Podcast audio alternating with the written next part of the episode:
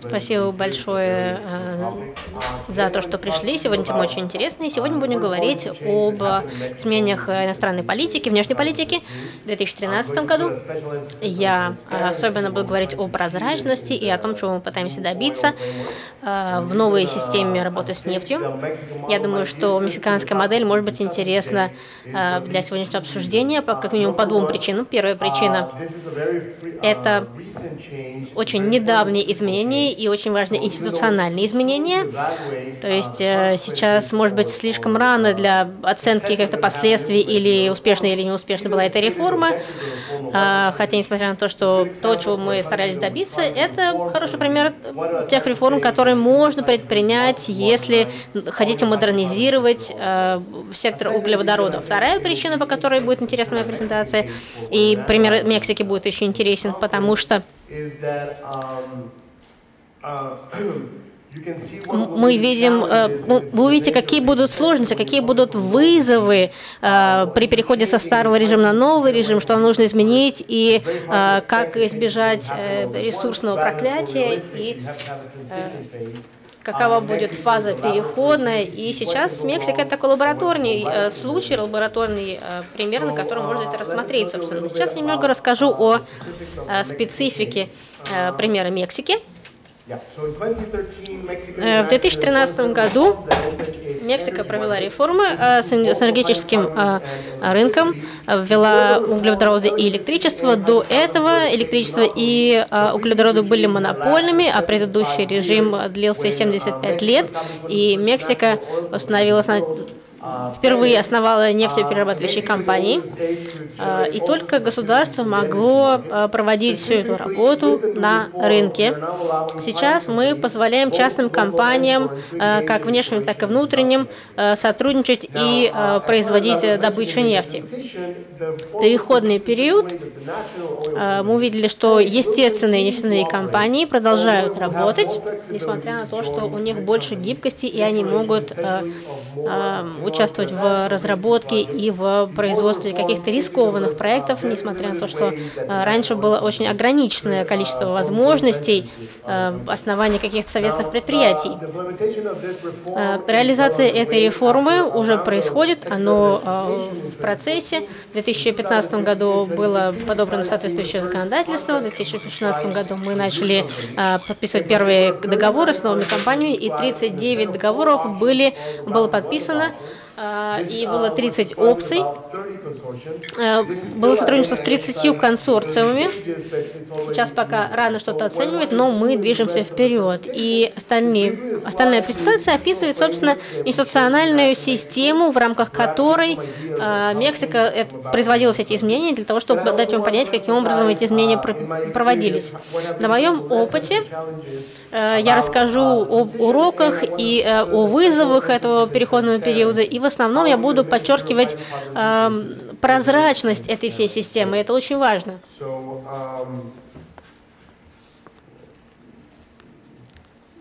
Давайте посмотрим. Сначала давайте поговорим о новой фискальной модели. Есть четыре типа договоров, которые допускаются в новом режиме. Самые э, важные э, договоры – это первые два типа. Они были внедрены в 2015 году. Это лицензированный режим и э, режим э, sharing, то есть э, разделение производства, разделение добычи. Лицензии говорят о том, что компании, которые производят углеводороды, э, держат в своем э, сами делают всю, всю добычу и э, делают определенные платежи в адрес правительства. Это процент их выручки. Что касается production sharing, то есть разделение э, добычи, это разделение прибыли, то есть нужно здесь принимать во внимание и затраты, э, то есть компании, которые там работают, э, получат определенный процент на свои издержки. Таким образом, э, получается, что платежи в адрес правительства будут делаться вовремя. Часть добычи идет э, в компанию, часть добычи идет э, в правительство и затем... Еще хотел упомянуть, что помимо этого, именно углеводородные компании для них организуются определенные системы налогообложения, допустим, подоходный налог. Здесь оценивается фискальный режим, который принимается во внимание, и платежи вносятся в адрес государства. Что происходит с национальными нефтяными компаниями? Как происходил период перехода? Был определенный раунд, раунд 0, когда э, был им был представлен отдельный фискальный режим. Этот э, отдельный фискальный режим очень похож на предыдущий режим, особенно экономические условия не могли отличаться от проекта к проекту очень сильно.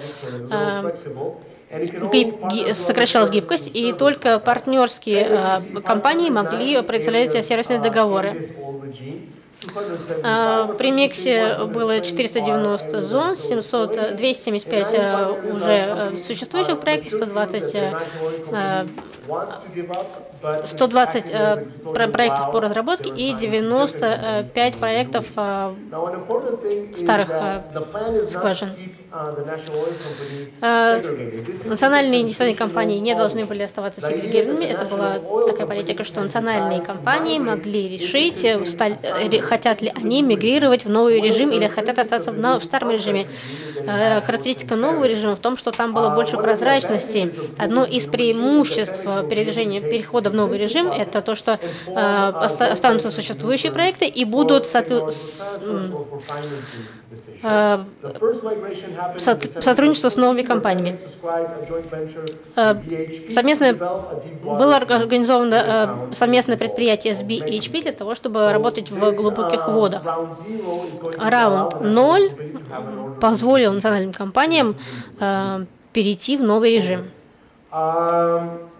Говоря о новом режиме, э, договоры, которые можно подписывать с частными компаниями и с национальными нефтяными компаниями, одно из важных решений, которое было предпринято принято новым правительством по э, новому нефтяному сектору, то, что э, роль супервайзера будет отдана институтам.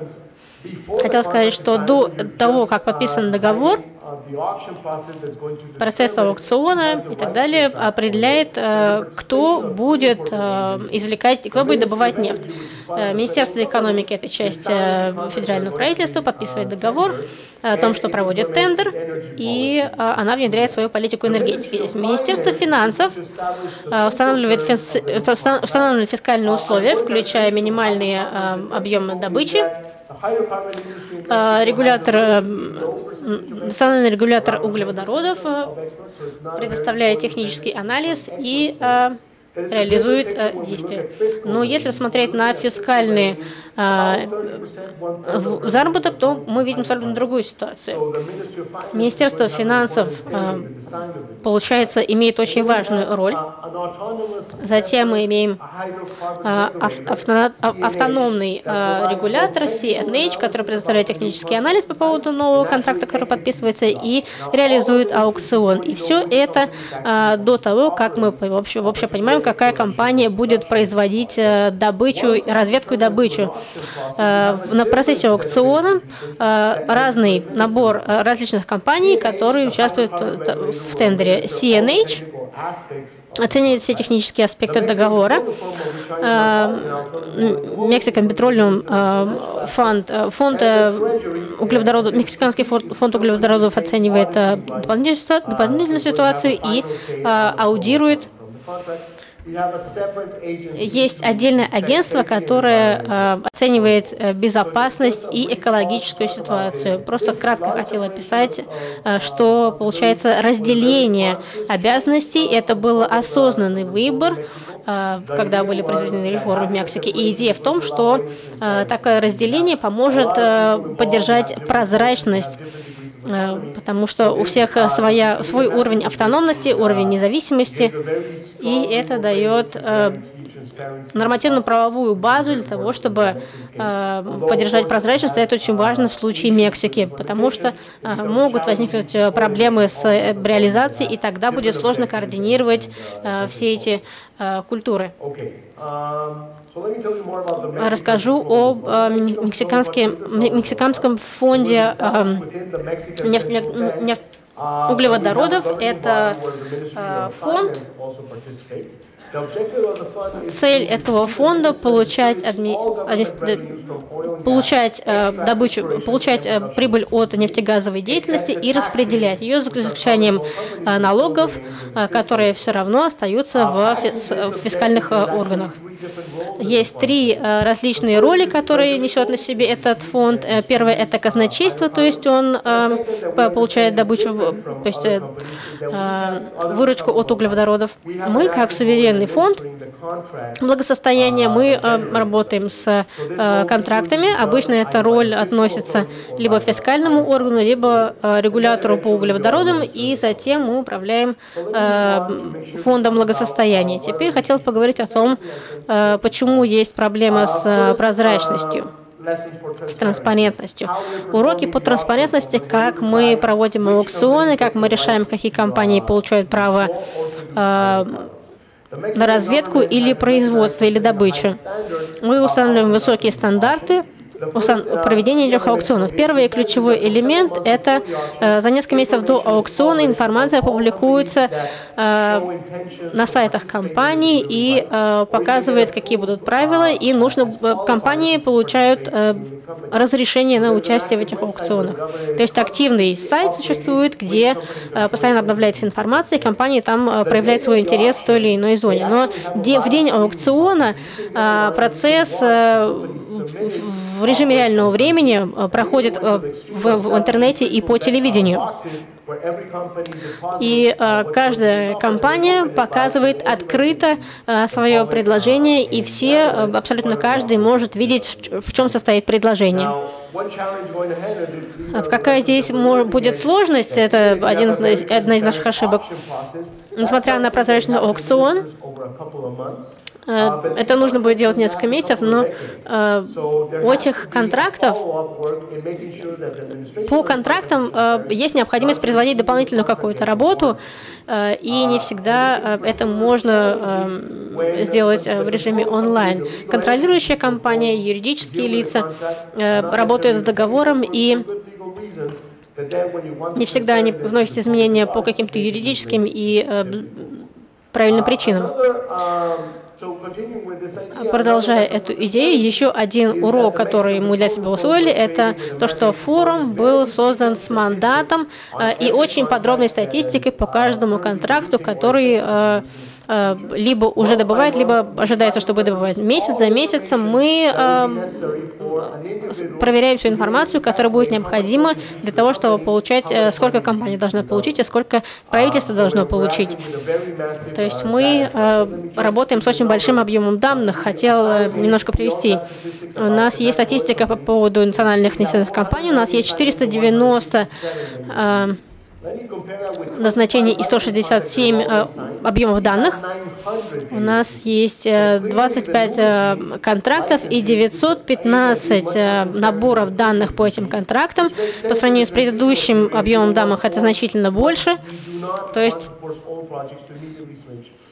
все может быть, не все проекты стоит сразу же переводить в режим прозрачности, потому что объем работы значительно увеличивается. И даже если всю эту информацию э, получать, и если загрузить это все на сайт FMP, то э, сложность в том, что мы постоянно получаем информацию, получаем запросы,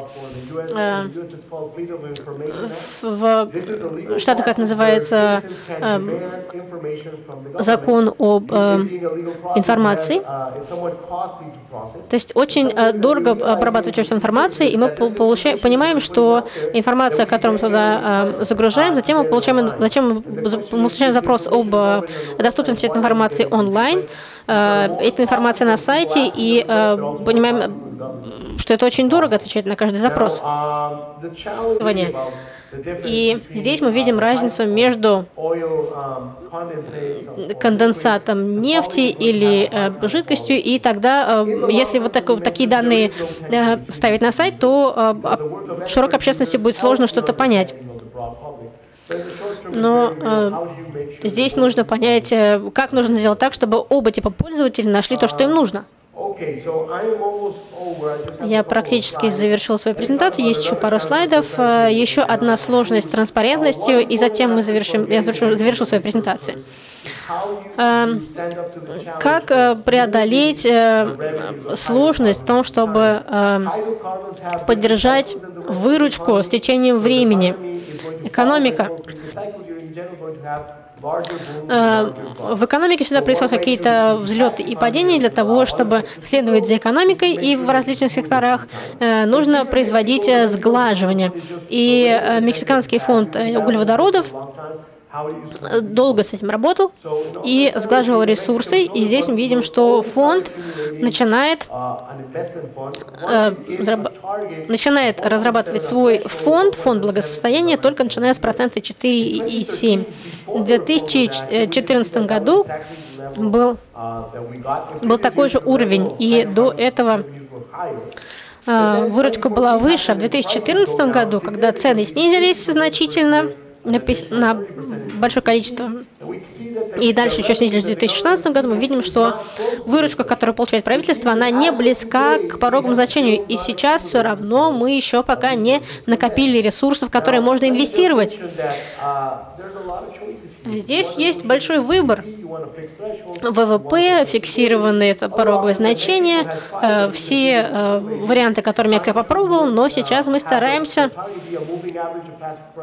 двигать пороговое значение, и э, в зависимости от цен и э, положения есть подход структурного баланса, структурного бюджета, когда бюджет зависит не от ВВП, а зависит от долгосрочного ВВП.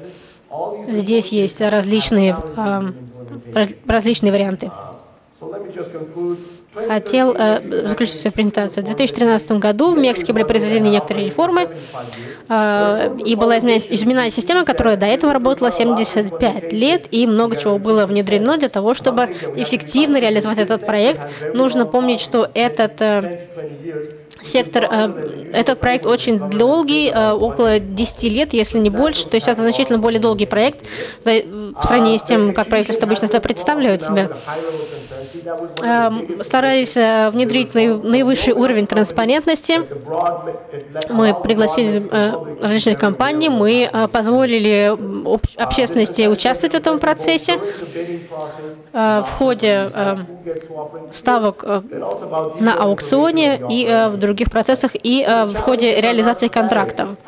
Но э, вызовы, они не статические, вызовы постоянно меняются. Э, нужно постоянно смотреть э, и постоянно поддерживать уровень транспарентности для того, чтобы э, общественность и э, аналитики, эксперты имели возможность и видеть, как происходит этот процесс.